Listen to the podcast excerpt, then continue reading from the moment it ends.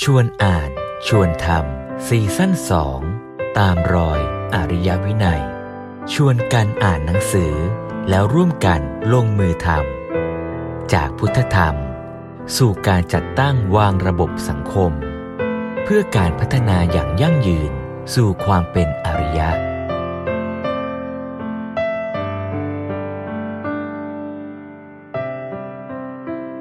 เรื่องของการอดอาหาร ประท้วงยอมเสียชีวิตเพื่อรักษาสัจจะหรือความเชื่อของตัวถูกหรือผิด เรื่องของการใช้ความรุนแรงเพื่อต่อสู้ให้ได้มา ซึ่งบางครั้งอาจจะเป็นงานต่อสู้เพื่อสิ่งที่ถูกต้อง หรือควรค่าแก่การเรียกร้องถูกหรือผิดไอ้ความถามประเภทถูกหรือผิดดีหรือไม่ใช่หรือเปล่าเนี่ยจะมีหลักคิดหลักมองในทางพุทธศาสนาอย่างไร ประเด็นที่หนึ่งคือต้องดูที่เจตนาแต่ละขณะแต่ละขณะ แล้วเจตนานั้นเนี่ยแม้เจตนาดี ก็ยังต้องมีปัญญาประกอบอีก ถ้ามีเจตนาแต่ปัญญาไม่ดีไอการกระทำนั้นเนี่ยก็ต้องบอกว่าเป็นเจตนาดีนะ แต่มีข้อบกพร่องตรงที่เรายังรู้ไม่ทั่วทั่ว เราจึงตัดสินใจทำในสิ่งที่อาจจะไม่เกิดผลดีเต็มที่ก็ได้ เราอาจจะลดการตีความประเภทคนดีคนชั่วลงไป แล้วกลับมามองให้เห็นตัวสภาวะ แต่ละขณะว่าในขณะเนี้ยมันคือสภาวะที่ดีความดี และในบางขณะมันคือความชั่ว ซึ่งมีอยู่จริง ๆ ในชีวิตเราก็เป็นอย่างนั้น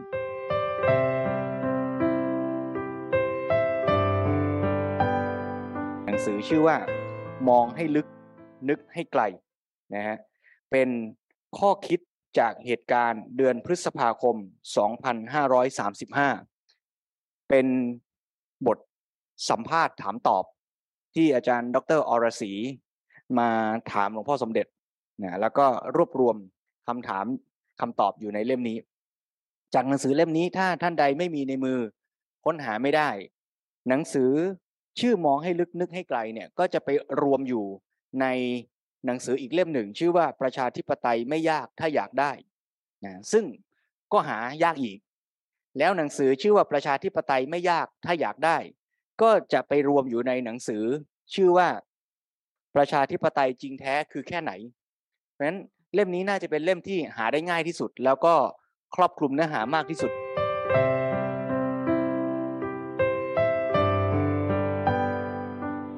วันนี้จะได้มาพูดคุยแลกเปลี่ยนกันโดยมีคุณปูมาร่วมพูดคุยด้วย เป็นยังไง อ่านหนังสือเล่มนี้แล้วกลับนมัสการเจ้าค่ะพระอาจารย์ก่อนจะพออ่านหนังสือเล่มนี้แล้วรู้สึกว่ามันตอบข้อข้องใจทั้งในส่วนของการเลือกตั้งประชาธิปไตยแม้กระทั่งหรือแม้กระทั่งในชีวิตของเราได้ด้วยเจ้าค่ะ เพราะในชีวิตประจำวันของเราก็มีทั้งความขัดแย้งที่เกิดขึ้น และการที่ต้องตัดสินใจเลือกกระทำอย่างใดอย่างหนึ่งด้วยอย่างเงี้ยเจ้าค่ะ ก็รู้สึกว่ามันก็จะ ใช้ได้ทั้งในประชาธิปไตยด้วยแล้วก็ใช้ได้ในชีวิตประจำวันของเราด้วยเจ้าค่ะ เป็นคำถามที่เกี่ยวข้องกับสถานการณ์ตอนนั้นแหละเช่น เรื่องของการเสียสัตว์เพื่อชาติ เรื่องของการอภัยโทษ เรื่องของการอดอาหารประท้วง เรื่องของการใช้ความรุนแรง เรื่องเหล่านี้อาจจะดูเป็นสี่ห้าเรื่องที่ต่างกันคนละเรื่องกัน แต่ว่า สิ่งที่หลวงพ่อชวนให้ดูก็คือว่า ในเรื่องต่างๆ เหล่านั้น เราจะมีวิธีคิดมองให้เห็นคุณค่า มองให้เห็นความจริง แล้วมองให้เห็นแนวทางที่จะนำไปประพฤติปฏิบัติ ให้เกิดเป็นประโยชน์ถูกต้องถูกตรง ทั้งแก่ตัวเราและผู้คนรอบข้างได้อย่างไร ในสี่ห้าเคสหรือกรณีศึกษาเนี่ยอาจจะเป็นตัวอย่างให้เราได้กลับมามองแล้วหลายๆ กรณีก็ยังดำรงอยู่ และยังสามารถนำมาพิจารณาในปัจจุบัน เพราะปัญหาเหล่านั้นก็อาจจะยังปรากฏอยู่ และคำว่าปัญหาอาจจะไม่ได้แปลว่าใครจะต้องเป็นคนถูกหรือผิดดีหรือชั่ว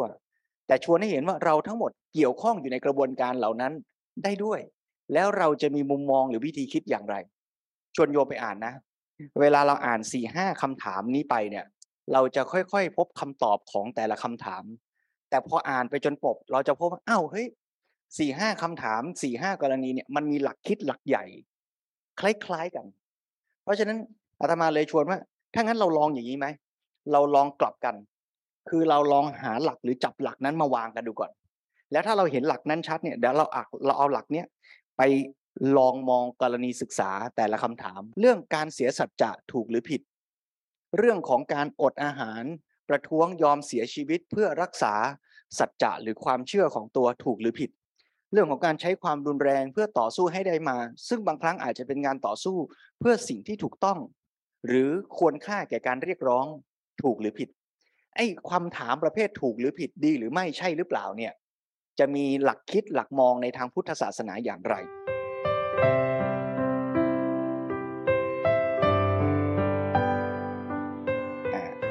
หลวงพ่อสมเด็จให้หลักไว้อันหนึ่งบอกว่าในหนังสือเล่มนี้นะ ถ้าจะวินิจฉัยกันจริง ๆ แล้ว พุทธศาสนาวิเคราะห์ทุกขั้นเลย ทุกขั้นหมายความว่า เอาละเจตนานั้นดี คือเห็นว่าสิ่งนั้นถูกต้อง ฉันจะทำเพื่อสิ่งนี้ แต่ในขณะที่ทำนั้น ก็มีพ่อบกพร่องเกิดขึ้น เช่น มีโทสะซึ่งจะทำให้การพิจารณาใช้ปัญญา มีจุดอ่อนลงไป เวลาเราวิเคราะห์ เราก็จะบอกว่าการกระทำนี้ดี แต่มีจุดอ่อนตรงนี้ตรงนี้อย่างนี้เป็นต้น เราจะพูดแบบนี้เพื่อประโยชน์ในการพัฒนามนุษย์ทั้งหมดไอ้อย่างนี้แสดงให้เห็นว่าหลักการใหญ่เลยนะ ในการที่เราจะวิเคราะห์ไอ้กรณีศึกษาทั้งหลายทั้งปวงที่เราจะถามกันต่อไปจากนี้เนี่ยเราก็จะต้องมองกันทีละขั้น ทีละตอนอย่าไปเหมาเข่ง อย่าไปเหมารวม ว่าการกระทำนั้นทั้งชุดเนี่ย ดีหรือไม่ใช่หรือเปล่า เราอาจจะสรุปอย่างนั้นลำบากอย่าว่าแต่จะไปสรุปกับเหตุการณ์ใหญ่ การกระทำของใครใด ๆ เลย แม้แต่กับตัวเราเองเนี่ย เราจะบอกตัวเราเองว่าการกระทำหนึ่งหนึ่งที่เราทำเนี่ย มันดีหรือไม่ดีเนี่ย มันก็ยังอาจจะสรุปตายตัว แบบเหมารวมแบบนั้นไม่ได้ ที่อาตมาเวลาไปเทศชอบพูดบ่อย ๆ ก็คือเรื่องคุณยายใส่บาตรอ่าคุณยายใส่บาตรเนี่ย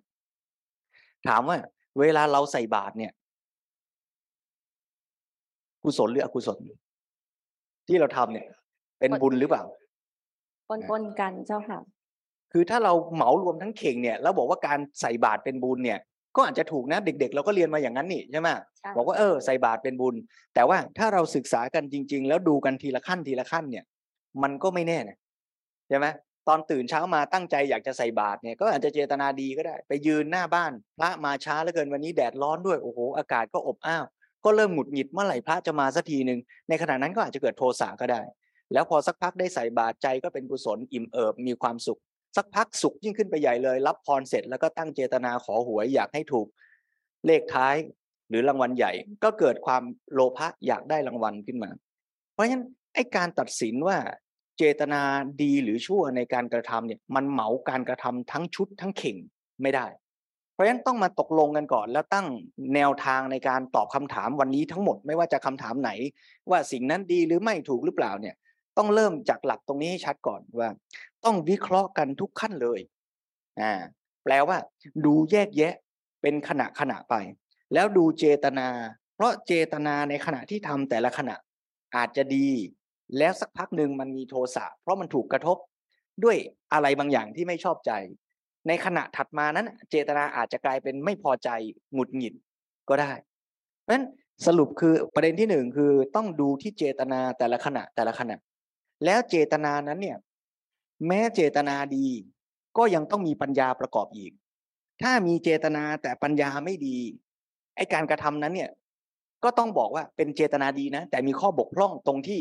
เรายังรู้ไม่ทั่วทั่ว เราจึงตัดสินใจทำในสิ่งที่อาจจะไม่เกิดผลดีเต็มที่ก็ได้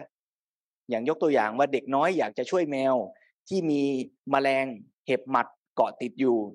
แต่ไม่มีปัญญาว่าจะช่วยยังไง ก็อาจจะนึกว่าเออเอาแมวไปปิ้งไฟอะ มันจะได้ปลอดภัยจากไอ้มแมลงตัวเล็กตัวน้อยเหล่านี้ปรากฏว่าพอทำอย่างนั้นเนี่ยก็กลายเป็นแมวอาจจะตายหรือว่ากระโดดข่วนเด็กคนนั้นสมมติเนี่ย เพราะฉะนั้นไอ้ปัญญาเนี่ยก็เป็นอีกปัจจัยหนึ่ง เพราะฉะนั้นในความเป็นจริงเราเลยต้องมาพูดกันให้ชัดก่อนว่า เมื่อเราจะตัดสินการกระทำโดยเฉพาะการกระทำของคนอื่นเนี่ย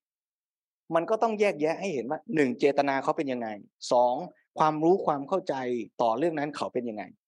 จะไปตีเหมารวมว่าเขาเป็นคนเลวคนชั่ว เพราะเขาไม่รู้ อย่างนี้ก็อาจจะพูดสรุปเกินไปนะแต่ความยากอีกอันหนึ่งที่น่าจะต้องถามกันต่อก็คือว่า แล้วเมื่อการกระทำนั้นมันไม่ใช่การกระทำของเราอะแล้วเราจะไปตัดสินเจตนาของคนอื่นเขาอะคือหลวงพ่อก็กล่าวว่า เออ ก็ต้องกลับมาดูที่พฤติกรรมก่อนอย่างเงี้ยเจ้าค่ะ พอเราดูพฤติกรรมเสร็จก็ต้องแม้ เจตนาจะเป็นสิ่งที่ดูยาก เป็นนามธรรมที่อยู่ภายในจิตใจ แต่แม้ว่าจะดูยากก็ไม่ได้หมายความว่ามันจะดูไม่ได้สักทีเดียวนะคะก็อาจจะต้องเข้าไปดูเหมือนกับบริบทรอบข้าง อย่างเช่น สิ่งแวดล้อมสังสังคมลำดับเหตุการณ์พฤติกรรมที่เกิดขึ้น โยมปูก็พูดน่าฟังนะว่า เออ ดูพฤติกรรมมันก็ใช่แหละเพราะถ้าไม่ดูพฤติกรรมจะไปดูควักหัวใจเขามาดูมันก็ไม่ได้นะแต่ไอ้พฤติกรรมเนี่ย มันก็เอาแน่ไม่ได้อีกนะ เราจะไปด่วนทึกทักสรุปว่าพฤติกรรมอย่างนี้คือเจตนาดี พฤติกรรมอย่างนี้คือเจตนาร้ายเนี่ย บางทีเนี่ยเราก็อาจจะเผลอตัดสินเขาไป แล้วผิดพลาดก็ได้นะ แล้วเมื่อเรารับเอาเราเห็นสายตาเขาเราได้ยินเสียงคำพูดเขา เราเห็นท่าทีของเขาเราเห็นข่าว ว่าเขาทำอย่างนั้นอย่างนี้ เรารับข้อมูลนั้นแล้วเราก็ตีความนะ ว่าเขาอะเจตนาดี เจตนาร้ายเขาเป็นคนดีเป็นคนชั่วไอ้ตอนเราตัดสินเนี่ยเรานะคิดเพราะฉะนั้นถามว่าสิ่งที่เราคิดกับเจตนาจริงของเขาเนี่ย อันเดียวกันไหมคนละอันเจ้าค่ะ แต่ว่าอ่าเราไปต่อสามารถที่จะหาปัญญาเข้าไปสืบสวนว่า เอ๊ะแล้วความจริงของสิ่งนั้นๆ มันคือแค่ไหน ในเมื่อเราเรารู้ความจริงอย่างเช่น ยกตัวอย่างสมมติสมมติสถานการณ์ มีเพื่อนคนหนึงบอกว่า โอ้ยปูปูต้องกินเหล้าสิเหล้ามันทำให้ปูมีความสุขนะ อ่า ซึ่งเราตอนนั้นเราอาจจะไม่รู้ว่าเหล้าดีหรือไม่ดี จนกระทั่งเราศึกษาหาความรู้แล้วพบว่าเหล้าเป็นสิ่งที่ไม่ดี ถูกไหมเจ้าคะเราจึงจะรู้ว่า อ๋อ สิ่งนี้เป็นสิ่งที่ไม่ดี แล้วเราก็จะตัดสินได้ว่า สิ่งที่เขาแนะนำเป็นสิ่งที่ดีหรือไม่ดี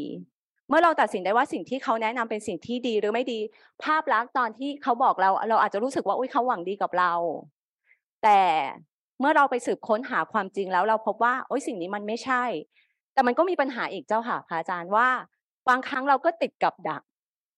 พอเรารู้ความจริงแล้วเราไปยึดความจริงนั้นว่าอ๋อการดื่มเหล้าเป็นสิ่งที่ไม่ดี เพราะฉะนั้นเราเลยรักตัวเอง ไม่อยากให้ตัวเอง พบเจอกับสิ่งที่ไม่ดี ไม่อยากให้สุขภาพเราไม่ดี ไม่อยากให้ตับเราไม่ดี เราก็ตัดสินคนนั้นโดยอัตโนมัติว่าเขามีเจตนาที่จะ หวังไม่ดีกับเรา ต้องการให้เราเกิดผลร้ายจากการรับประทานหรือดื่มเหล้าไป เราก็จะตัดสินเขาว่าเขาเป็นคนไม่ดี แต่แท้ที่จริงแล้ว มันก็เกิดความผิดพลาดขึ้นได้เหมือนกัน เพราะเขาอาจจะรู้ หรืออาจจะ ไม่รู้ก็ได้ว่าสิ่งนั้นเป็นสิ่งที่ไม่ดี ต่อให้เขารู้ว่าสิ่งนั้นเป็นสิ่งที่ไม่ดี แล้วเขาก็แนะนำเรามา มันก็อาจจะมีเหตุปัจจัยช่วงวูบช่วงขณะที่เขาแนะนำแบบนั้นกับเรามาก็ได้ ถ้าเราไม่ได้ยึดว่า ถ้าเราไม่ยึดในความความไม่ยึดในความจริงที่เรารู้มา เราก็จะลดอคติที่จะเกิดขึ้นกับคนเหล่านั้นได้อย่างเงี้ยเจ้าค่ะ สิ่งที่อยากชวนดูก็คือว่าเมื่อเราจะคุยกันเรื่องนี้ทั้งหมด อย่าเพิ่งด่วนตัดสินว่าเราจะเอาหลักการเหล่านี้ไปตัดสินคนอื่น ว่าคนนั้นผิดคนนี้ถูกคนนี้เจตนาดี คนนั้นเจตนาไม่ดี แต่เราพูดเป็นหลักการได้ว่า ในการกระทำอย่างนี้ถ้าจะคิดให้ดี เจตนาควรวางยังไง ถ้าในเรื่องนี้จะเป็นผลเสียถ้าวางเจตนาอย่างไร ตรงเนี้ยคิดว่าเป็นประเด็นหนึ่งที่อาจจะต้องรีมาร์กกันไว้ให้ชัดนะก็คือปูมีว่าอะไรดูเติมไหมการกระทำแต่ละขณะขณะไป ถ้าการใช้คุณ ถ้าเกิดการใช้ความรุนแรง การกระทำนั้นก็เป็นการกระทำที่ไม่เหมาะสม แล้วก็ตัดสินตามพฤติกรรมที่แสดงออกมา แต่ก็ไม่ได้เหมารวมว่า การกระทำของเขาคนนั้น ทุกการกระทำจะเป็นการกระทำที่ไม่ดีถูกไหมเออเจ้าถ้าค่ะอย่างนี้ก็น่าสนใจว่างั้น การนิยามว่าเป็นคนดีและคนไม่ดีเนี่ย ก็ต้องพูดกันให้ชัดอีกนะเจ้าค่ะว่าคนดีไม่ได้หมายความว่า คนนั้นทำอะไรอะไรก็ดีหมดและคนไม่ดีก็คือคนนั้นทำอะไรอะไรก็ชั่วไปหมด ถ้าเรานิยามอย่างนี้ไปเสียแล้วเนี่ย มันก็ไม่ตรงกับความจริงแล้วล่ะนะเพราะว่าลองกลับมามองชีวิตตัวเราเองก็ได้อะเราจะเรียกตัวเราว่าเป็นคนดี ก็ลำบากอยู่นะ มันก็มีบางช่วงไม่ดีนะใช่มีบางช่วงเจ้ค่ะขี้เกียจบางช่วงโทสะบางช่วงโลภะมันก็มีน่ะใช่แม้แต่จะบอกว่าเรานี่เป็นคนชั่ว มันก็ไม่ได้ขนาดนั้นนะดีมันก็มีนะก็ชั่วอยู่เจ้าค่ะเอาส่วนดีมันก็ต้องมีบ้างนะก็มีบ้าง เพราะฉะนั้นในในความเป็นจริงสิ่งที่อยากชวนดูก็คือว่า เราอาจจะลด การตีความประเภทคนดีคนชั่วลงไป แล้วกลับมามองให้เห็นตัวสภาวะ แต่ละขณะว่าในขณะเนี้ยมันคือสภาวะที่ดีความดี และในบางขณะมันคือความชั่ว ซึ่งมีอยู่จริง ๆ ในชีวิตเราก็เป็นอย่างนั้น เพราะฉะนั้นเมื่อเราจะศึกษาเรื่องต่อไปนี้ ไม่ว่าจะเป็นกรณีศึกษาไหนๆเราไม่ได้มุ่งหมายจะพูดไปที่คน ที่ทำการนั้นว่าเป็นคนดีหรือคนชั่วแต่เรากำลังพูดกระบวนการคิดตัดสินใจและการตั้งเจตนาในสถานการณ์อย่างนั้น ว่าตั้งอย่างไรมันจะดี ตั้งอย่างไรมันจะไม่ดี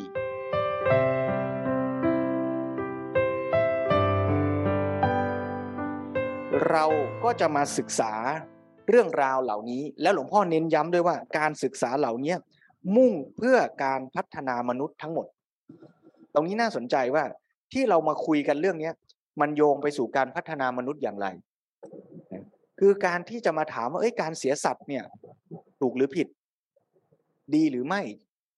ควรหรือไม่ควร จุดมุ่งหมายย้ำอีกทีว่าไม่ใช่เพื่อไปเป็นผู้พิพากษาที่จะตัดสินการกระทำของใคร แต่ว่าเรากำลังจะคุยเรื่องนี้เพื่อพัฒนามนุษย์ นั่นแปลว่า ไม่ว่าจะเป็นฝ่ายผู้ปกครองก็ดี เป็นฝ่ายผู้ที่เป็นประชาชนก็ดี เป็นฝ่ายผู้ที่กระทำการใช้ความรุนแรงก็ดี เป็นผู้ที่ถูกกระทำรุนแรงก็ดี เป็นผู้ที่อยู่ในเหตุการณ์โดยตรงก็ดี เป็นผู้ที่นั่งอ่านข่าวอยู่ก็ดี เราทั้งหมดเนี้ยจะมาเรียนรู้เหตุการณ์เหล่านี้เพื่อที่จะให้เราแต่ละคนแต่ละคนเนี่ยมีความเข้าใจอะแล้วเราจะได้มีวิธีคิด มีวิธีการจัดการกับปัญหาเหล่านั้นน่ะที่จะทำให้เราก็พัฒนาด้วย ไม่ได้ตกอยู่ในอำนาจของความเกลียดโกรธ ไม่ได้ตกอยู่ในอำนาจของการเครียดแค้น เอาชนะ แต่ว่า ทำยังไงเราจะอยู่ในสถานการณ์นั้น ไม่ว่าในฝ่ายที่เจตนาดีหรือเจตนาร้าย ไม่ว่าในฝ่ายที่เป็นผู้กระทำหรือถูกกระทำเราจะวางใจยังไงให้ตัวเราพัฒนาจากเหตุการณ์นั้น ถ้าเราเคยผิดเราก็จะได้ถูก ถ้าเราถูกเราก็จะได้ถูกในแง่มุมที่ดีขึ้น ถ้าเราถูกแต่เราถูกกระท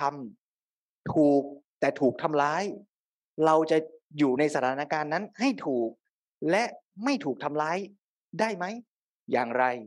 หรือในทางกลับกัน เราอาจจะถูกและไม่ใช่แค่ ไม่ถูกทำร้าย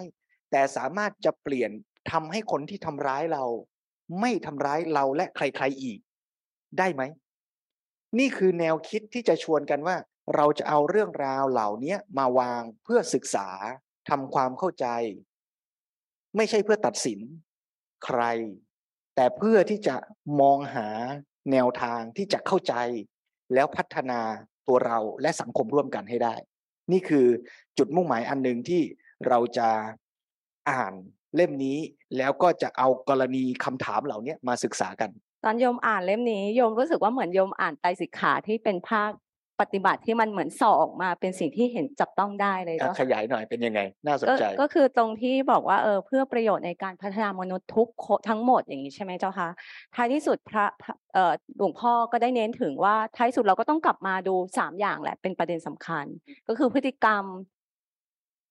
จิตใจแล้วก็ปัญญาอย่างเงี้ยค่ะ ซึ่งการดูพฤติกรรมจิตใจปัญญาเนี่ย มันก็ ครอบคลุมในส่วนของไตรสิกขาที่เป็นศีลสมาธิปัญญาอย่างเงี้ยเจ้าค่ะ แต่ว่าสิ่งที่เห็นชัดในหนังสือเล่มนี้ก็คือว่ามันมันเป็นสิ่งที่จับต้องได้ มันเป็นเห็นภาพการแสดงออกที่เด่นชัดมากขึ้นอย่างเงี้ยเจ้าค่ะ จากทฤษฎีที่เราเรียนในพุทธธรรมเนาะเออศีลสมาธิปัญญา มันมาอยู่กับเหตุการณ์จริง ๆ เลยอะว่าเมื่อถูกทำร้ายเมื่อมีการใช้ความรุนแรง แล้วพฤติกรรมเราควรจะเป็นยังไงอะจะวางใจยังไงอะแล้วจะมีความเข้าใจต่อความจริงยังไง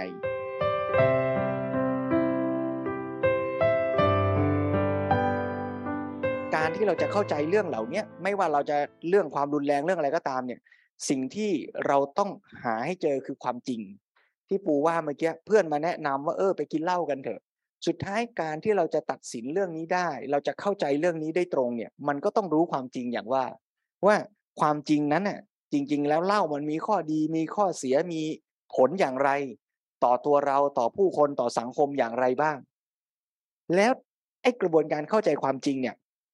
หลวงพ่อสมเด็จก็ชวนให้เห็นข้อควรระวังไว้ด้วย จะต้องมีการเตือนตัวเองให้ระวังว่า มันเป็นทิฏฐิของเรา หรือว่าเป็นความจริงของธรรมกันแน่ หมายความว่า ในระหว่างที่เราไปหาความจริงน่ะ แล้วเราก็เกิดความเข้าใจ สิ่งนั้นน่ะ ขึ้นมาระดับหนึ่ง แล้วเราจะตัดสินยังไงอะว่าไอ้ที่เราเข้าใจเนี่ยมันจริงหรือยัง หรือมันยังเป็นแค่ความเชื่อของเรา ที่เพื่อนมาบอกว่ากินเหล้าเถอะแล้วเราก็ไปศึกษาดูเกดู Google ไป search ดูอินเทอร์เน็ต ได้ความรู้มาว่าเหล้าไม่ดีให้ถามว่าที่เราไปอ่านมาไปค้น Google มาเนี่ยจริงแล้วหรือยัง หรือมันก็เป็นแค่ความเชื่อของเรา ที่เพื่อนเดินผ่านเราแล้วมองเราด้วยหางตาเนี่ย แล้วเราก็คิดว่าเพื่อนคนนี้เกลียดเราแน่ ที่เราคิดว่าเพื่อนเกลียดเราเนี่ย มันเป็นความคิดของเรา หรือมันเป็นความจริงแล้ว แล้วในระหว่างนั้นเนี่ย ไอ้สิ่งที่เรารู้เนี่ยมันจริงหรือยัง แต่สิ่งหนึ่งที่ที่ที่น่าสนใจจากประเด็นนี้ก็คือว่า เมื่อเราไปค้นหาความจริงแล้วเราพบว่าอาจจะอาจจะยังไม่มั่นใจด้วยซ้ำว่าเป็นความจริง แต่เมื่อสิ่งสิ่งที่เพื่อนพูดมา มันมากระทบกับข้อมูลที่เราได้ คือตรงกันข้าม สิ่งที่เรารับรู้ได้ตอนนั้น หลังจากที่เราไปค้นหาข้อเท็จจริง เราก็ต้องกลับมาดูว่า สิ่งที่สิ่งสิ่งที่เพื่อนบอกเรา มันกระทบความรู้สึกกระทบตัวเราไหม หรือ มันกระทบความจริง ถ้ามันกระทบความจริง มันก็มันก็จบแค่ตรงนั้นว่าอ๋อสิ่งที่เพื่อนพูดมันมันไม่ใช่ ความจริงมันเป็นแบบนี้ เราก็แค่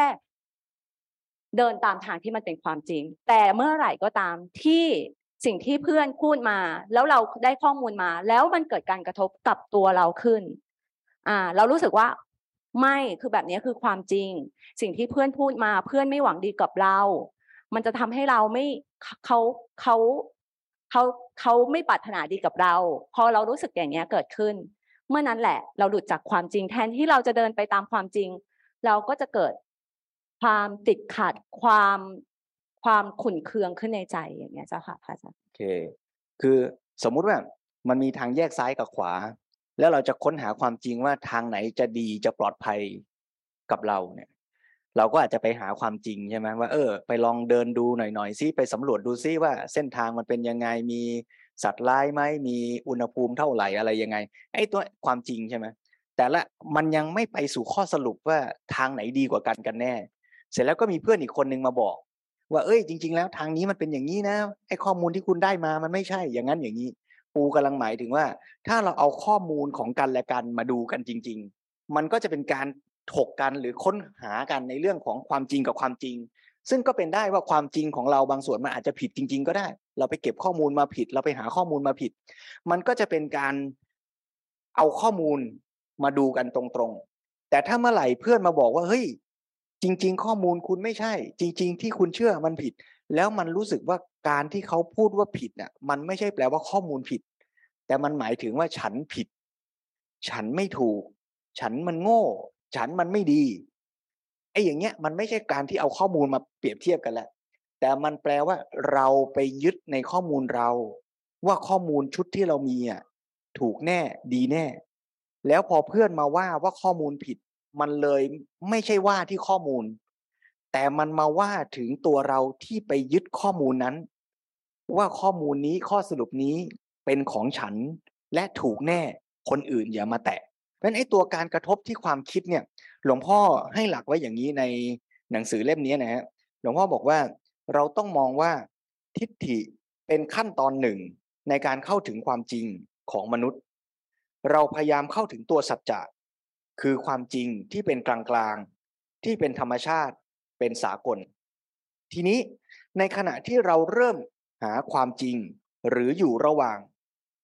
ทางของการหาความจริงนั้น เราไปได้ความรู้ความเข้าใจบางอย่าง และเกิดมีข้อสรุปอย่างใดอย่างหนึ่งเข้า ก็มักจะเกิดความยึดถือว่าเป็นของตัวขึ้นมา ทีนี้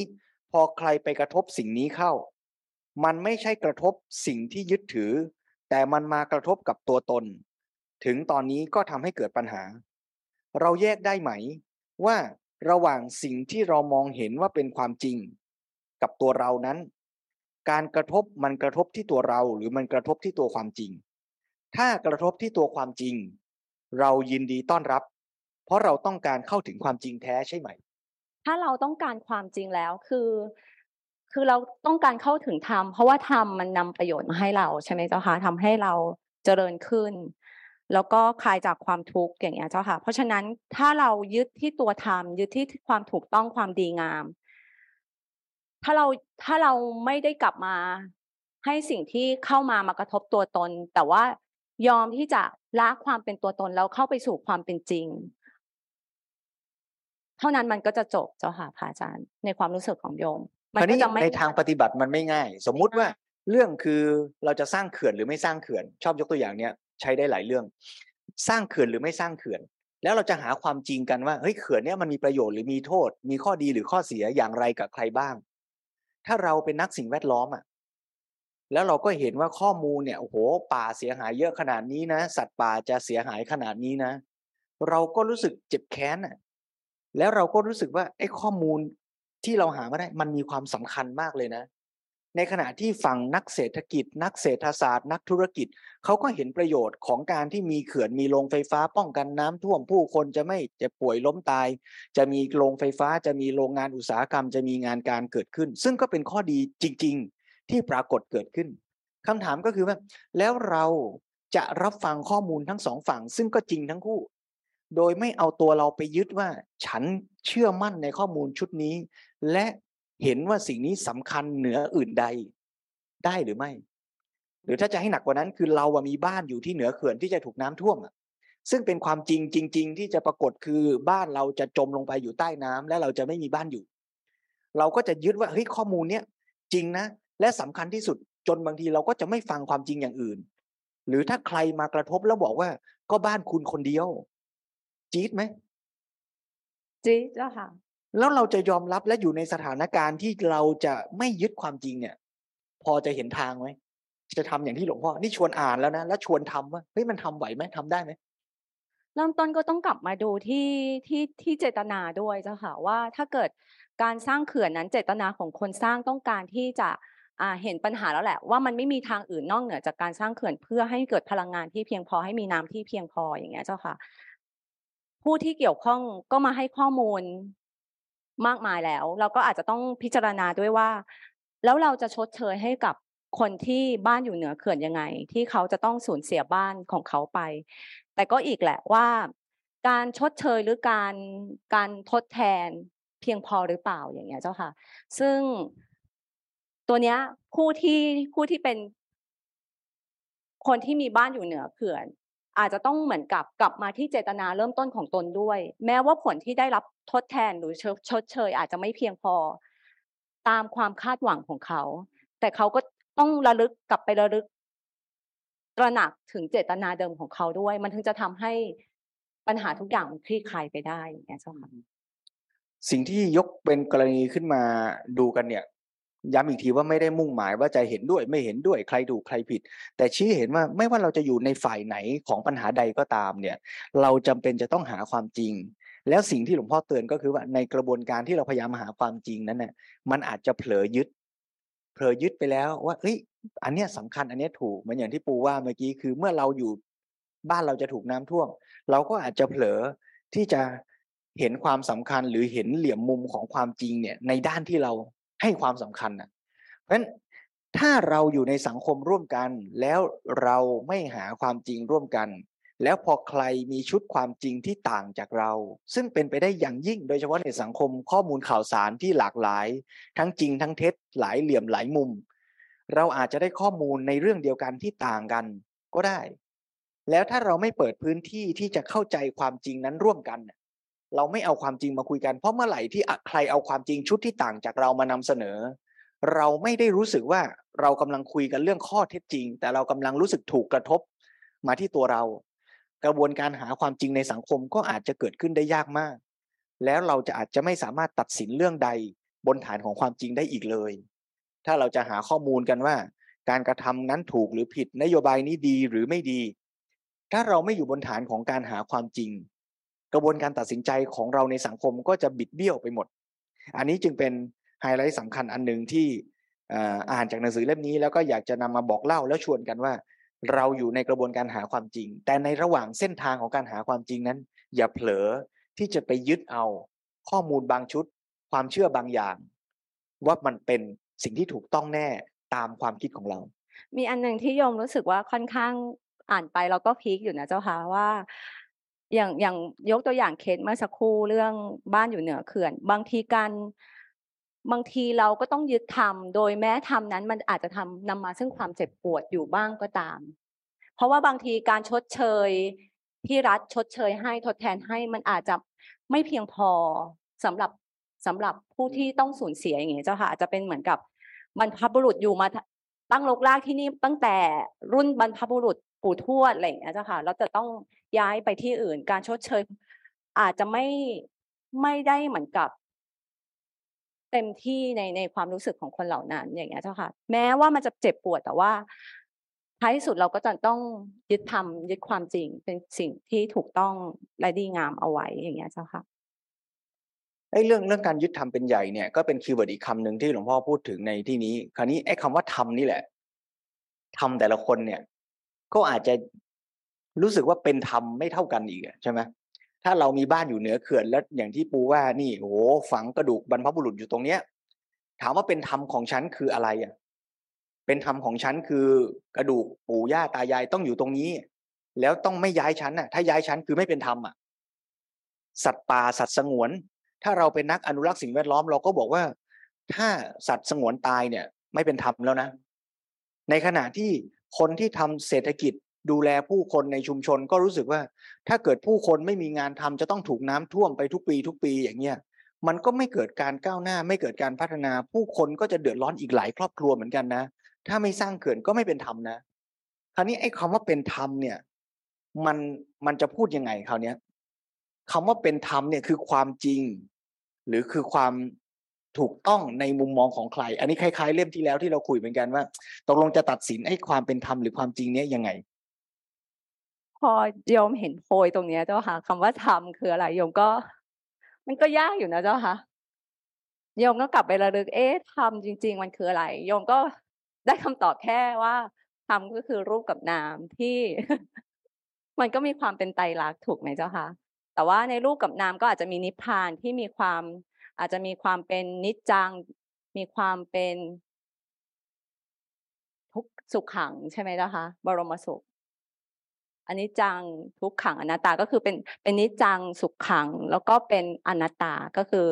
อาจจะแตกต่างจากสังขารธรรมทั่วไป ก็คือแตกต่างจากรูปนามทั่วไปอย่างเงี้ยเจ้าค่ะ พอมองไปมาตรงนี้ว่า เอ๊แล้วถ้าเกิดบ้านอยู่เหนือเขื่อน ความเป็นธรรมมันอยู่ตรงไหน ความเป็นธรรมในความเป็นจริง ๆ ก็คือว่า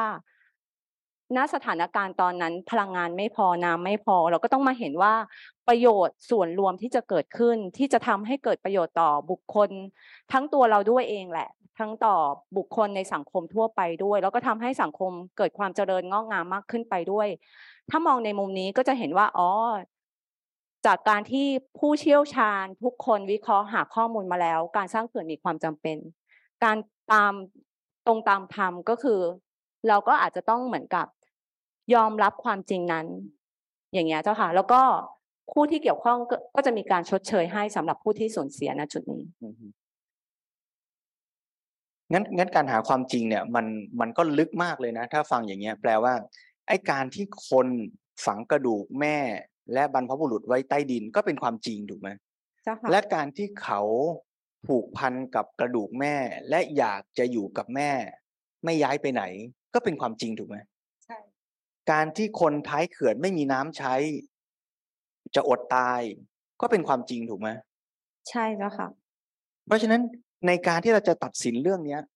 มันแปลว่าเราต้องมาร่วมกันเห็นความจริงเหล่านี้จริง ๆ ร่วมกัน แต่เมื่อเราเห็นความจริงเหล่านี้ว่าใครมีความทุกข์มีปัญหาอย่างไร แล้วเรากำลังจะสร้างหรือหาทางออกร่วมกันบางอย่าง ก็อาจจะต้องยอมรับความจริงด้วยว่า มันไม่สามารถตอบสนองความต้องการของคนทุกคนได้ แล้วในการกระทำหรือการตัดสินนั้นมันจะเกิดผลดีและผลเสีย ต่อคนนั้นและคนนี้อย่างไร ไอ้นี่ก็เป็นความจริงด้วย เพราะฉะนั้นถ้าเราเข้าใจความจริงอย่างนี้ แล้วเราก็ยอมรับความจริงอย่างนี้ เราไม่ว่าจะอยู่เหนือเขื่อนใต้เขื่อน เราก็อาจจะมาช่วยกันหาทางออก ที่ให้ผลดีและผลเสียต่อกันและกัน ในระดับประมาณหนึ่งที่ทุกคนพอใจ แต่คำว่าพอใจไม่ได้แปลว่าถูกใจร้อยเปอร์เซ็นถ้าเราเผลอและคิดว่าโซลูชันที่เกิดขึ้นในสังคมจะต้องถูกใจเราร้อยเปอร์เซ็น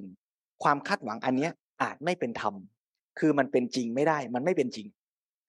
เพราะฉะนั้นถ้าเราลองมองกันดูในสังคม เราก็อาจจะมีความเชื่อและความคาดหวังให้สังคมนี้ดีในแบบของเราที่ต่างกัน แล้วถ้าเรายึดมั่นว่ามันจะต้องดีอย่างที่ฉันคิดเสมอ ดีแบบคนอื่นฉันไม่เอาเลย เราที่อยากให้สังคมดีกันคนละแบบ ก็อาจจะมาทะเลาะกันก็ได้นะ แต่ถ้าเราเข้าใจความจริงว่าสังคมนี้มันดีให้กับทุกคนในทุกแบบไม่ได้ มันไม่สามารถสร้างระบบ หรืออาจจะเพราะปัญญามนุษย์เรายังไม่พอ ที่จะสามารถสร้างระบบอะไรสักอย่างที่ไม่ต้องเป็นเขื่อน แต่ทำให้คนท้ายน้ำก็มีน้ำใช้ มีไฟใช้ แล้วเราก็มีที่ในการฝังกระดูกให้แม่อยู่ที่เดิมได้ด้วยเนี่ยถ้ามันไม่สามารถหา solution ที่ทุกคน ได้ตามความต้องการของตัวเองทั้งหมดได้ แต่เรายังต้องอยู่ในประเทศเดียวกัน ในชุมชนเดียวกัน ในสังคมเดียวกัน เราก็ต้องยอมรับความจริงด้วยว่า กระบวนการตัดสินใจของเรานั้นเนี่ยมันไม่สามารถทำให้ทุกคนได้ถูกใจ เพราะฉะนั้นสิ่งที่ควรจะต้องแยกให้ชัดก็คือว่า ตัวความจริงคือข้อมูลข้อเท็จจริงว่าใครได้เสียประโยชน์อย่างไร กับการตัดสินใจที่จะถูกใจตามความต้องการของเราเนี่ย อันไหนคือธรรมถ้าเราเอาความถูกใจของเราเป็นตัวตัดสินธรรมอันเนี้ยอาจจะยุ่งละคาดหวังไม่ได้เหรอเจ้าค่ะพระอาจารย์ถ้าเราคาดหวังว่าผลลัพธ์จะต้องถูกใจเรา ถ้าไม่ถูกใจเราสิ่งนั้นไม่เป็นธรรมอะไม่ได้ แต่ถ้าเรารู้ความจริงท่วนทั่วว่าเหตุผลคืออะไร แล้วเราตัดสินอย่างนี้จะเกิดผลดีและผลเสียต่อใครรวมทั้งเรา จะสมหวังและผิดหวังในส่วนไหนได้บ้าง เราอาจจะหาโซลูชันที่เป็นธรรมคืออยู่บนฐานของการเข้าใจความจริงร่วมกัน แต่ไม่ใช่การเรียกร้องความเป็นธรรมในความหมายว่า ถูกใจฉันจึงเป็นธรรมอืมเจ้าค่ะ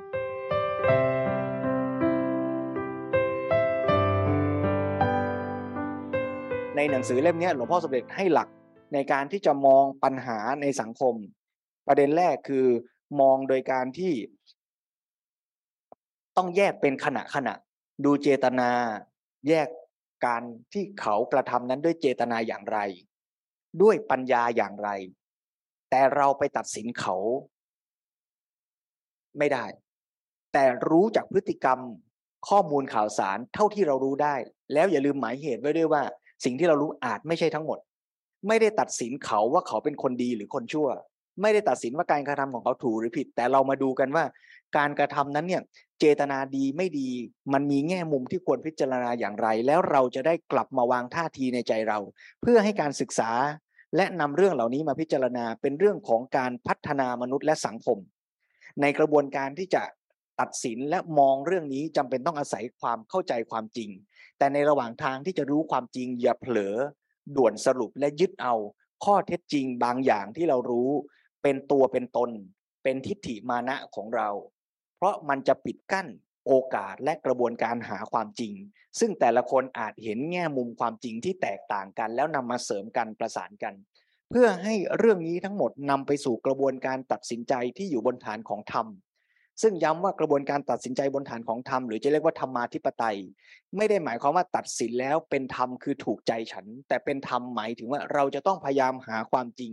แล้วก็ตัดสินบนหลักการ ซึ่งการตัดสินบนหลักการนั้น เราอาจจะไม่ได้สมใจอยาก อาจจะผิดหวังบ้าง แต่มันเป็นธรรมบนฐานที่ทุกคนเห็นความจริงร่วมกันแล้วเห็นว่าข้อดีข้อเสียอย่างที่เกิดขึ้นเนี่ยมันเหมาะสมสมเหตุสมผลหรือดีที่สุด เท่าที่ปัญญาความสามารถของมนุษย์ชุมชนสังคมนั้นจะพอคิดได้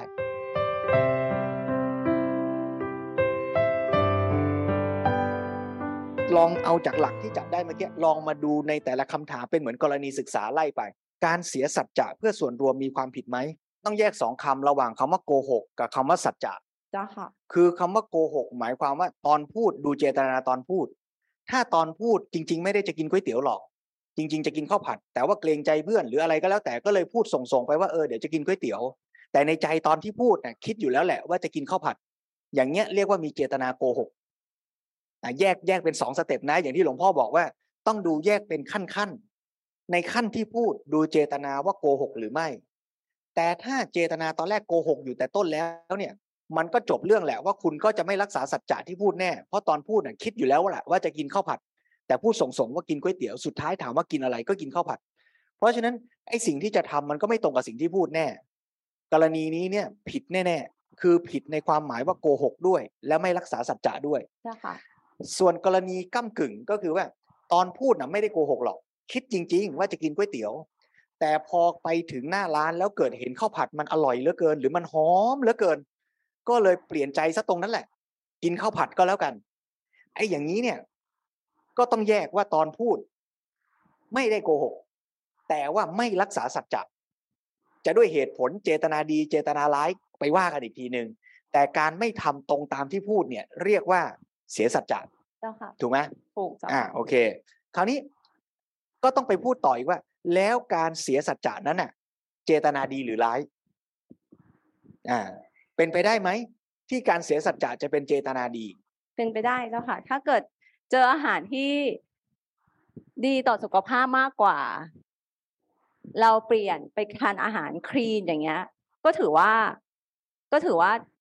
ได้ผลประโยชน์จากจุดนั้นด้วย แต่มีผลเสียจากการเสียสัจจะนั้นไหม มีเจ้าค่ะ ก็ทำให้เป็นแบบอย่างที่ไม่ดี หรือบางคนอาจจะเอาไปเรียนแบบว่าอ้าวก็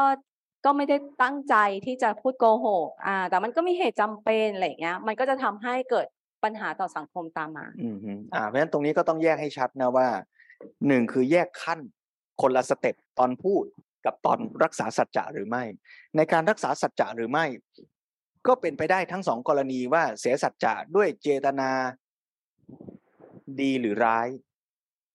แต่ไม่ว่าจะเจตนาดีหรือร้าย การเสียสัจจะนั้นก็ส่งผลเสีย ในระดับสังคมและต่อผู้คนรอบข้างอยู่ดี เพราะการเสียสัจจะนั้น นะฮะเพราะฉะนั้นถ้าเอาหลักการอย่างนี้ลองมาจับไม่ว่าจะเป็นเหตุการณ์ทางการเมือง ที่มีผู้คนบอกว่า เออ ฉันจะไม่รับตำแหน่งนะ แล้วตอนหลังมารับตำแหน่ง สิ่งที่เป็นการพูดของเขาเราอาจจะไปตัดสินเขาไม่ได้ แต่บอกได้ว่าถ้าตอนพูดเขาเจตนาโกหกแต่แรก เจตนานั้นไม่ดีแน่เห็นไหมแต่ต่อให้เขาเจตนาดีในตอนพูด แต่เขาไม่รักษาสัจจะก็ส่งผลเสียต่อสังคมแน่ แต่เราก็อาจจะตัดสินไม่ได้ว่า เอ๊ะเขาตัดสินเสียสัจจานั้นนะด้วยเจตนาอะไร แต่ถ้าเราไปศึกษาหาข้อมูล ดูพฤติกรรมของเขาดูเจตนาของเขาเราก็อาจจะค่อย ๆ ตัดสินได้ใกล้เคียงความจริง ว่าคนคนนั้นที่เขาเสียสัจจะเนี่ยเขาเสียสัจจะเพื่อประโยชน์ส่วนตัว หรือเขาเสียสัจจะเพื่อที่จะทำประโยชน์จริง ๆ ตรงนี้คือการตัดสินใจของเรา ซึ่งหมายเหตุไว้หน่อยว่า มันอาจจะตัดสินเขาแบบเต็มร้อยไม่ได้ แต่ในฐานะประชาชนที่เราอยู่ร่วมกันกับเขาในสังคม ก็เป็นความจำเป็นที่เราจะต้องหาข้อมูลแล้วก็พยายามที่จะเข้าใจหรือว่ารู้การกระทำของผู้นำประเทศหรือผู้ที่เกี่ยวข้องสัมพันธ์กับเราอะ อย่างดีที่สุด แล้วเราก็จะไว้วางใจเขาหรือไม่ไว้วางใจเขา ตามความเข้าใจความเชื่อของเรา ที่เราหาข้อมูลอย่างดีที่สุด เท่าที่เราจะทำได้ ใช่แล้วค่ะ แต่ว่าก็การที่พอเราเจอเหตุการณ์อย่างนี้ ท่านหลวงพ่อก็ได้บอกว่าเออการการที่พูดง่าย ๆ แม้จะไม่ได้พูดเท็จก็ไม่ดี เพราะขาดการไตร่ตรองค่ะแสดงถึงการขาดสติ ไม่ใช้ปัญญาและขาดความรับผิดชอบ พอฟังถึงจุดนี้มันก็อาจจะเป็นจุดที่ทำให้บางบางคนบางท่านเห็นว่า เอถ้าอย่างนั้นเราก็เราก็ไม่ต้องฟันธงสิว่าเราจะไปกินก๋วยเตี๋ยว แล้วก็พูดรวมๆไปเลย พูดคลุมๆไปเลย หรือนักการเมืองก็อาจจะพูดคลุมๆไปพระอาจารย์เห็นว่ายังไงเจ้าคะเพื่อไม่ให้เสียสัจจะมันก็จะอาจจะมีคนที่ทำแบบนี้ พูดคลุมๆเหมารวมไปก่อน จะได้ไม่เสียสัจจะก็ตอบแบบหลวงพ่ออีกว่าหนึ่งคือดูที่เจตนาสองก็คือปัญญาใช่ไหมถ้าเรามีเจตนาดีแล้วเราพิจารณาด้วยปัญญาว่าในสถานการณ์นั้นไม่ควรพูด เพื่อประโยชน์ แก่ส่วนรวมร่วมกัน เช่นเราเป็นหมอ แล้วในสถานการณ์นั้น คนไข้อาจจะยังไม่พร้อม ญาติคนไข้ที่จะดูแลยังไม่มา อาจจะยังบอกข่าวร้ายหรือผลการตรวจชิ้นเนื้อโดยตรงไม่ได้ จนกว่าเมื่อพร้อมญาติมาถึงเวลาในเซตติ้งที่เหมาะสมก็จะต้องบอก อย่างนี้ก็อาจจะเป็นไปได้ แต่ว่าการโกหกนะไม่ดีแน่ แต่การจะบอกแค่ไหน อันเนี้ยอยู่ที่เจตนาและปัญญาล้ว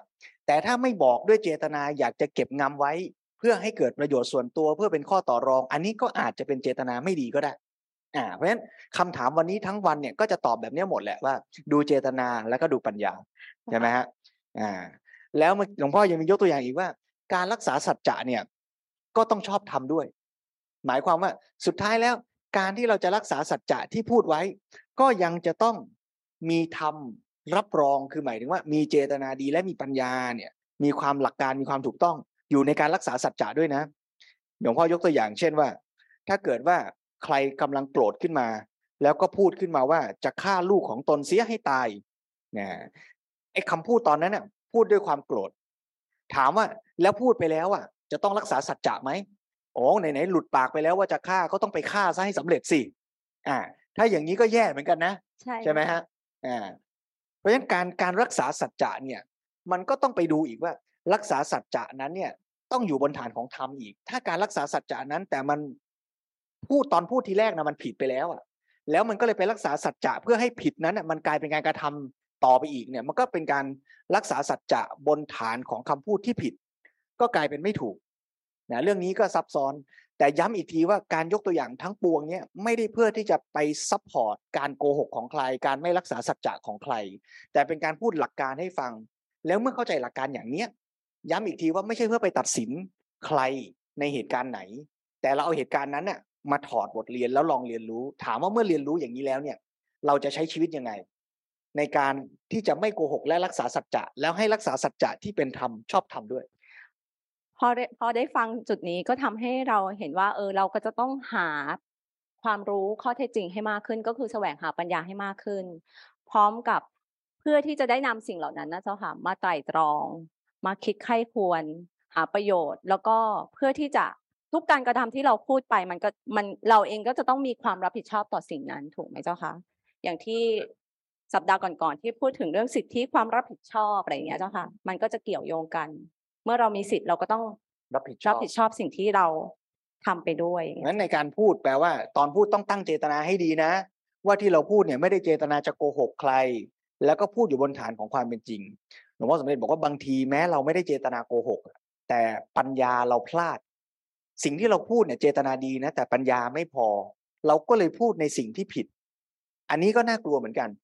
คือเราไม่ได้เจตนาร้ายเลย แต่เรายังรู้ไม่ทั่ว เราก็เลยไปบอกแนะนำเขาว่าเออกินอันนี้ซีดีเออทำอย่างนั้นซีดี แต่เราเข้าใจอะผิด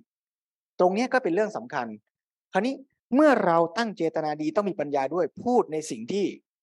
ถูกต้อง แล้วเมื่อพูดไปแล้ว ก็ต้องพยายามรักษาสัจจะในสิ่งนั้น แต่ก็อย่าลืมต้อง cross check double check อีก ว่าไอการรักษาสัจจะนั้นน่ะก็ยังต้องอยู่บนฐานของธรรมนะ ถ้าวันใดวันหนึ่งเรากลับมามีความรู้ว่าสิ่งที่เราพูดไปผิด ก็จำเป็นจะต้องแก้ไขและยอมรับว่าผิด จะไปตะแบงทำในสิ่งที่ผิด แล้วอ้างว่ารักษาสัจจะก็ไม่ถูก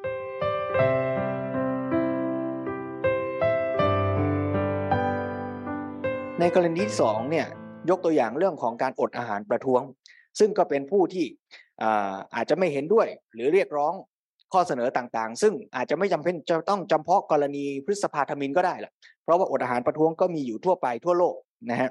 คำถามก็คือว่าการที่บุคคลจะยอมเสียสละชีวิต เพื่อรักษาธรรมหรือความถูกต้อง ถ้าสละชีวิตเพื่อรักษาธรรมเป็นสิ่งที่ดีงามเจ้าค่ะ แต่ว่าเราอาจจะต้องกลับไปดูด้วยว่าเจตนาของเขาจริง ๆ เพื่อรักษาธรรมจริง ๆ หรือเปล่าหรือเพื่อที่จะต่อรองกันแน่อย่างเงี้ยเจ้าอ่าค่ะเพราะฉะนั้นก็กลับไปที่หลักเดิมอีกถามอะไรก็ตอบว่ากลับไปดูที่เจตนาใช่ไหมอ่า คราวนี้ถามว่าเจตนาเพื่อรักษาธรรมนะดีแน่ แต่ถ้าเพื่อต่อรองก็ต้องถามต่ออีกว่าอ้าวแล้วถ้าต่อรองเพื่อทำล่ะ ต่อรองเพื่อสิ่งที่ดีงาม ต่อรองเพื่อความถูกต้องล่ะ อย่างนี้จะดีไหมการต่อรองนี้คล้ายๆ มองดูก็เหมือนกับ อาจจะเป็นอุบายอย่างหนึ่งก็ต้องไปดูด้วยว่าอุบายนั้นเป็นไปเพื่อทำหรือเปล่า เป็นไปเพื่อกุศโลบายที่เป็นกุศลหรือเปล่า หลวงพ่อก็บอกว่า ก็ดูที่เจตนาอีกแหละนะการมีเจตนาเพื่อประโยชน์ส่วนรวมก็เป็นเจตนาที่ดีนะเพราะฉะนั้นก็ ก็กลับมาที่เราเอง ไม่ว่าเราจะมีกุศโลบายในการสอนลูกสอนหลาน มีกุศโลบายว่าถ้าแม่ไม่ซื้อขนมให้ หนูจะไม่ออกจากบ้านนะ หนูจะไม่ช่วยแม่ทำนั่นทำนี่นะไอ้นี่ก็อุบายทั้งนั้นแหละแต่ว่าต้องกลับมาถามใจเราเองว่า เรากำหนดอุบายอย่างนั้นเนี่ยด้วยเจตนาเพื่อประโยชน์ แก่ส่วนรวม หรือเพื่อเรียกร้องแก่ตัวเราเอง คนที่อดอาหารเพื่อที่จะให้สังคมเกิดการเปลี่ยนแปลงตระหนักรู้ในปัญหา แล้วร่วมกันแก้ไขก็อาจจะเจตนาดี คนที่อดอาหารประท้วงเพื่อเรียกร้องให้ตัวเองได้ผลประโยชน์ หรือให้เกิดผลเพื่อสนองความต้องการ ข้อเรียกร้องของเราโดยไม่ได้เห็นประโยชน์ส่วนร่วมของสังคม ก็อาจจะไม่ดีก็ได้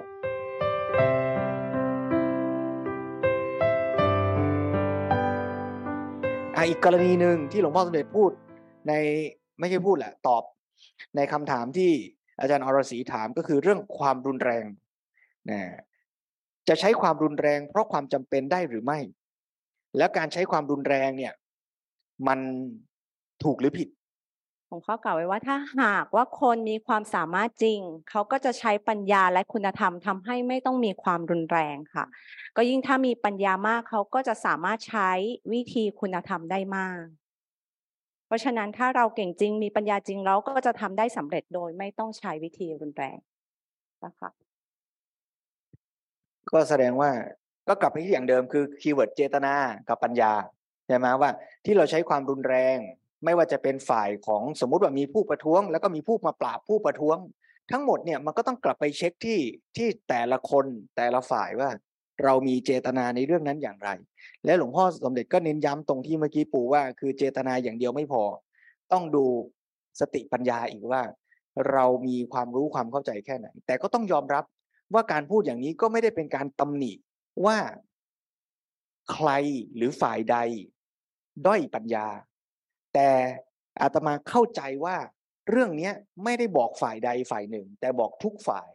ว่าเราในสังคมเนี้ย เรายังเป็นมนุษย์ที่เรายังมีปัญญาจำกัด เอาว่ากันตรงๆ อย่างกรณีสร้างเขื่อนเนี่ย ก็คือปัญญาของมนุษย์ที่เราสั่งสมกันมาเป็นร้อยพันหมื่นปีเนี่ย เราคิดกระบวนการในการจัดการกับปัญหาประมาณนี้ได้อย่างเนี้ย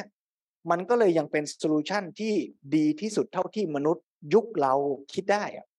เพราะฉะนั้นในกรณีที่เกิดปัญหาหรือข้อเรียกร้องในสังคมอะสติปัญญาของพวกเราไม่ได้หมายถึงฝ่ายใดฝ่ายหนึ่ง แต่คือมนุษยชาติ ในสังคมของเราที่อยู่ร่วมกันเนี่ยมันยังไม่มีความสามารถที่จะหาช่องทางในการมาคุยปัญหากัน ได้อย่างมีประสิทธิภาพ หรือเปล่านะ เราเลยยังจำเป็นต้องอาศัยความรุนแรง ถ้าเราไม่ร่วมกันใช้สติปัญญาสร้างระบบสังคม ที่จะทำให้คนแม้มีเจตนาดีซึ่งมีปัญหา สามารถนำปัญหานั้นมาแก้โดยสันติวิธี โอกาสที่สังคมนั้นจะเกิดความรุนแรง ก็จะมีได้ง่ายขึ้น หรือบ่อยขึ้น เรื่องนี้จึงเป็นเรื่องที่เราน่าจะต้องชวนกันในสังคมว่า เราจะพัฒนาเจตนาที่ดีที่มีต่อกันในสังคม แล้วก็สร้างกระบวนการหรือระบบสังคมด้วยปัญญา ให้สามารถแก้ปัญหาโดยไม่ต้องใช้ความรุนแรงได้มากน้อยแค่ไหน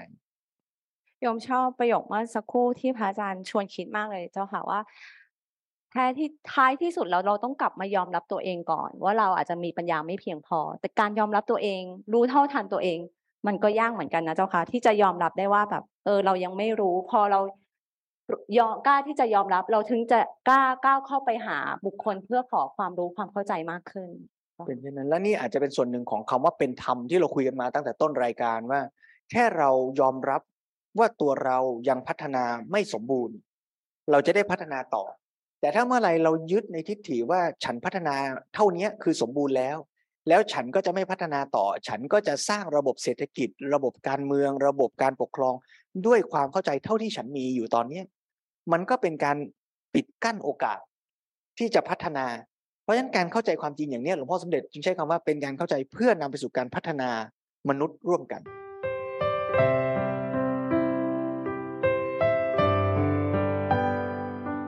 ท้ายของหนังสือเล่มนี้นะหลวงพ่อสมเด็จก็จะพูดถึงเรื่อง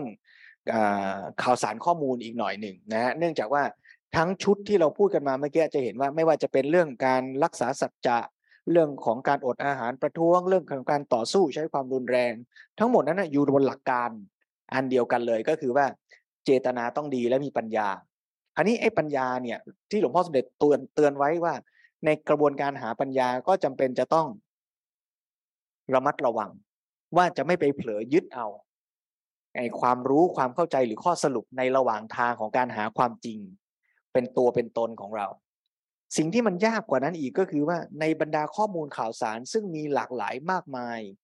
ซึ่งมันจะนำเราไปสู่ความจริงเนี่ย มันดันมีข้อมูลหลายชุด แล้วถ้าเราเลือกรับข้อมูลเฉพาะบางชุด ข้อสรุปเราอาจจะต่างกันชนิดฟ้ากับเหวเลยก็ได้นะ ในข้อมูล ที่คนต่างเจเนเรชันต่างพื้นฐานต่างประสบการณ์ ได้ข้อมูลในชีวิตเนี่ยก็ต่างกันมากอ่าตรงนี้หลวงพ่อก็ให้หลักในการที่เราจะอยู่กับข้อมูลข่าวสารมากมายเนี่ยอ่าปูจับประเด็นได้ยังไงบ้าง หลักๆของเรื่องนี้ก็คือท่านก็บอกว่าทั้งสองฝ่ายก็ต้องมุ่งที่ตัวธรรมมุ่งที่ตัวความจริงความถูกต้องแล้วก็จะต้อง มีโยนิโสมนสิการคือการคิดโดยแยบคายเจ้าค่ะ คือไม่หลงเชื่อไปตามฝ่ายใดฝ่ายหนึ่ง แต่ว่ากลับไปค้นหาข้อเท็จจริงความรู้ให้มากพอก่อนญาติโยมอ่านหนังสือเล่มนี้ได้หลักการไปแล้วอ้าวแล้วเราจะต้องไปเลือกตั้ง แล้วเราจะต้องไปตัดสินนโยบาย เราจะต้องไปโหวตเห็นด้วยหรือไม่เห็นด้วย เราจะต้องเข้าที่ประชุม แล้วเราก็เป็นหนึ่งในคณะกรรมการที่จะอนุมัติงบประมาณให้กับโครงการนี้หรือไม่อนุมัติ สุดท้ายมันต้องตัดสินน่ะ สุดท้ายมันต้องเลือกน่ะ การเสนอและมุมมองเจตนาของแต่ละคน ก็จะมองในมุมมองที่แตกต่างกันตามประสบการณ์ชีวิตที่ผ่านมาที่แตกต่างกัน ถ้าเราเปิดใจ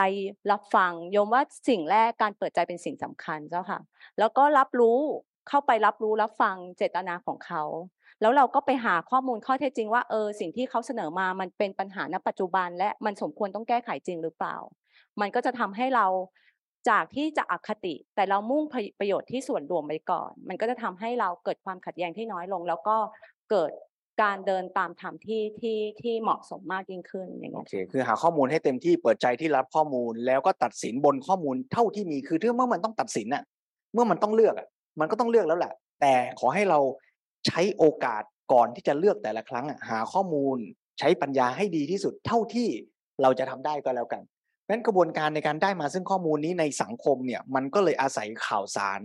หรือข้อมูลต่างๆ เพราะฉะนั้นหลวงพ่อก็เลยให้หลักสำคัญอย่างที่เมื่อกี้ปูว่า แล้วก็แยกให้ชัดด้วยว่า ในฝั่งของผู้รับข่าว ก็จำเป็นจะต้องมีหน้าที่ที่จะต้องค้นหาความจริง ความถูกต้องอย่างเต็มกำลังความสามารถ ส่วนในฝั่งของผู้ให้ข่าว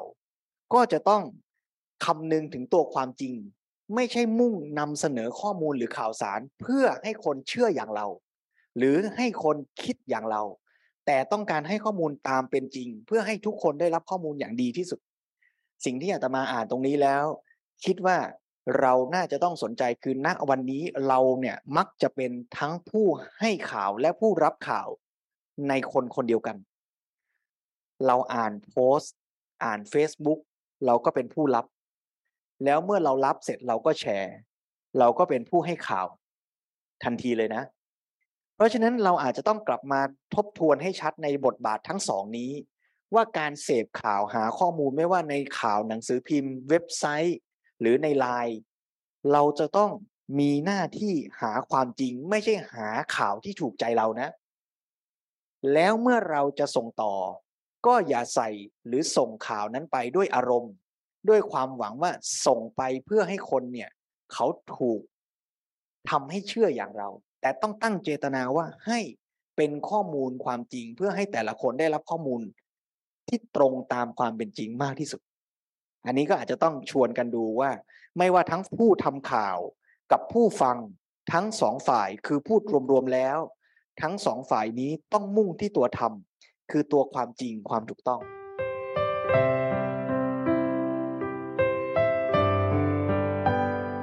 ประเด็นสุดท้ายเอาซะหน่อยไหมจะหมดเวลาแล้ว ประเด็นเรื่องอภัยใช่เอาไหมเจ้าค่ะโยมว่าไฮไลท์เลยนะเจ้าค่ะอ่าอ่าอ่าไฮไลท์ยังไงชอบตรงไหนลองว่ามาเราท่านในหนังสือเจ้าหลวงพ่อก็ได้พูดไว้ว่าเออเราให้อภัยได้ แต่เราให้ความชอบธรรมไม่ได้โยมชอบประโยคนี้มากเลยเจ้าค่ะอ่าอันนี้งั้นเดี๋ยวขอตั้งคำถามก่อนคำถามในเรื่องเนี้ยที่อาจารย์รศรีถามหลวงพ่อเนี่ย ถามว่าจะให้อภัยอย่างไร จึงจะเกิดประโยชน์แก่บุคคลและส่วนรวมได้ ก็ถ้าเรายอมรับว่าเออ แต่ละคนมันก็มีทั้งส่วนดีส่วนไม่ดี มีทั้งเจตนาดีบ้างไม่ดีบ้าง แล้วก็อาจจะกระทำตามเจตนาดีแต่ปัญญาไม่พอมันก็เลยผิดพลาดเกิดผลเสียหาย อย่างนี้เราก็ควรจะให้อภัยกันอ้าวพุทธศาสนาก็สอนเรื่องหลักการให้อภัยนะอภัยทานใช่ไหมคราวนี้ถามว่าไอ้ให้อภัยเนี่ย อย่างไรจึงจะเกิดประโยชน์ แล้วมีไหมให้อภัยแล้วเป็นโทษ อ่าแล้วเข้าใจยังไงบ้าง การให้อภัยมันต้องให้อยู่แล้วเจ้าค่ะ เพราะว่าการให้อภัยคือมันเกิดขึ้นจากจิตใจข้างในของเราเลย ถ้าเราไม่ได้ให้อภัย ก็จะทำให้จิตใจของเราไม่เป็นกลางมากพอ การที่จิตใจไม่เป็นกลาง พอเราไปตัดสิน มันก็จะทำให้เกิดอคติได้ง่ายขึ้น แล้วก็สิ่งที่เกิดตามมาทำก็จะมันก็จะไม่ตรงตามธรรมอย่างเงี้ยเจ้าค่ะ เพราะฉะนั้นอย่างที่หลวงพ่อได้กล่าวไว้ เราให้อภัยได้แต่เราให้ความชอบธรรมไม่ได้ เพราะฉะนั้น การให้อภัยเป็นหน้าที่ของเราแหละว่าเราต้องทำเริ่มต้นตั้งแต่ภายในจิตใจของเรา ส่วนความเป็นธรรมเราก็ต้องไปมองแยกอีกประเด็นหนึ่งออกให้ออกอย่างเงี้ยเจ้าค่ะว่ามันเป็นการที่จะเป็นธรรมสิ่งที่เกิดขึ้นมันเป็นธรรมจริงไหม ถ้ามันไม่ถ้ามันไม่ตรงตามธรรมเราก็ เหมือนกับตัดสินไปตามที่ที่มันปรากฏ ว่ามันเกิดมันมีความไม่เป็นธรรมยังไงอย่างเงี้ยเจ้าค่ะอ่า แสดงว่าต้องแยกให้ชัดนะว่า การให้อภัยในใจกับ การที่ให้อภัยไม่ได้แปลว่าการกระทำของเขาจากผิดกลายเป็นถูก ใช่จ้ะใช่ไหมอ่า แยกกันให้ชัด การให้อภัยคือใจเราไม่ผูกโกรธ ไม่ผูกอาฆาตกับเขา อันเนี้ยคือให้อภัยในใจเรา ต่อสิ่งที่เขาทำสมมุติเขาทำผิด เขามาขโมยของเรา เขามาทำร้ายร่างกายเรา เราให้อภัยคือใจเราไม่ไปผูกอาฆาตเขา อันนี้คือสิ่งที่ควรทำในใจเรา แต่การให้อภัยของเราไม่ได้แปลว่าการที่เขามาทำร้ายเราไม่ผิด เขาก็ยังผิดต่อธรรมอยู่ดี ใช่จ้ะนะ แล้วคำว่าให้อภัยกับอภัยโทษ ให้เขาไม่ต้องรับโทษตามกฎหมาย ก็เป็นคนละสเต็ปกัน แยกให้ชัด คือให้อภัยคือในใจเราให้อภัย ไม่ผูกโกรธไม่อาฆาต แต่การจะให้เขาไม่ต้องรับโทษ หรือไม่ อันนี้เป็นอีกเรื่องหนึ่ง ซึ่งตรงนี้หลวงพ่อเน้นย้ำให้เห็นว่า ในส่วนของการแสดงออกว่าเขาจะรับโทษหรือไม่รับโทษจะลงโทษจะตัดสินเขาอย่างไรนั้น อาจต้องแบ่งเป็นขั้นตอน เพราะการจะให้อภัยหรือจะลงโทษใครแค่ไหนก็ต้องมีลำดับ เช่น เรื่องนี้เราจะต้องหาหลักว่าอะไรเป็นจุดสำคัญ ที่จะเป็นตัวตัดสิน เช่นหนึ่งเพื่อให้ธรรมของสังคมดำรงอยู่ เพื่อความเป็นแบบอย่างของสังคมสองเพื่อประโยชน์สุขในระยะยาว ในกรณีนี้เราควรปฏิบัติอย่างไร จึงจะได้ประโยชน์แก่สังคมมากที่สุด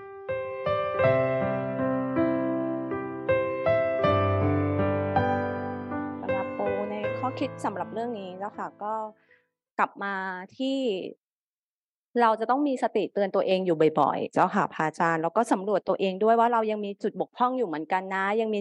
สิ่งที่เราควรต้องพัฒนาให้ดียิ่งๆขึ้นไปอย่างเงี้ยเจ้าค่ะ แล้วก็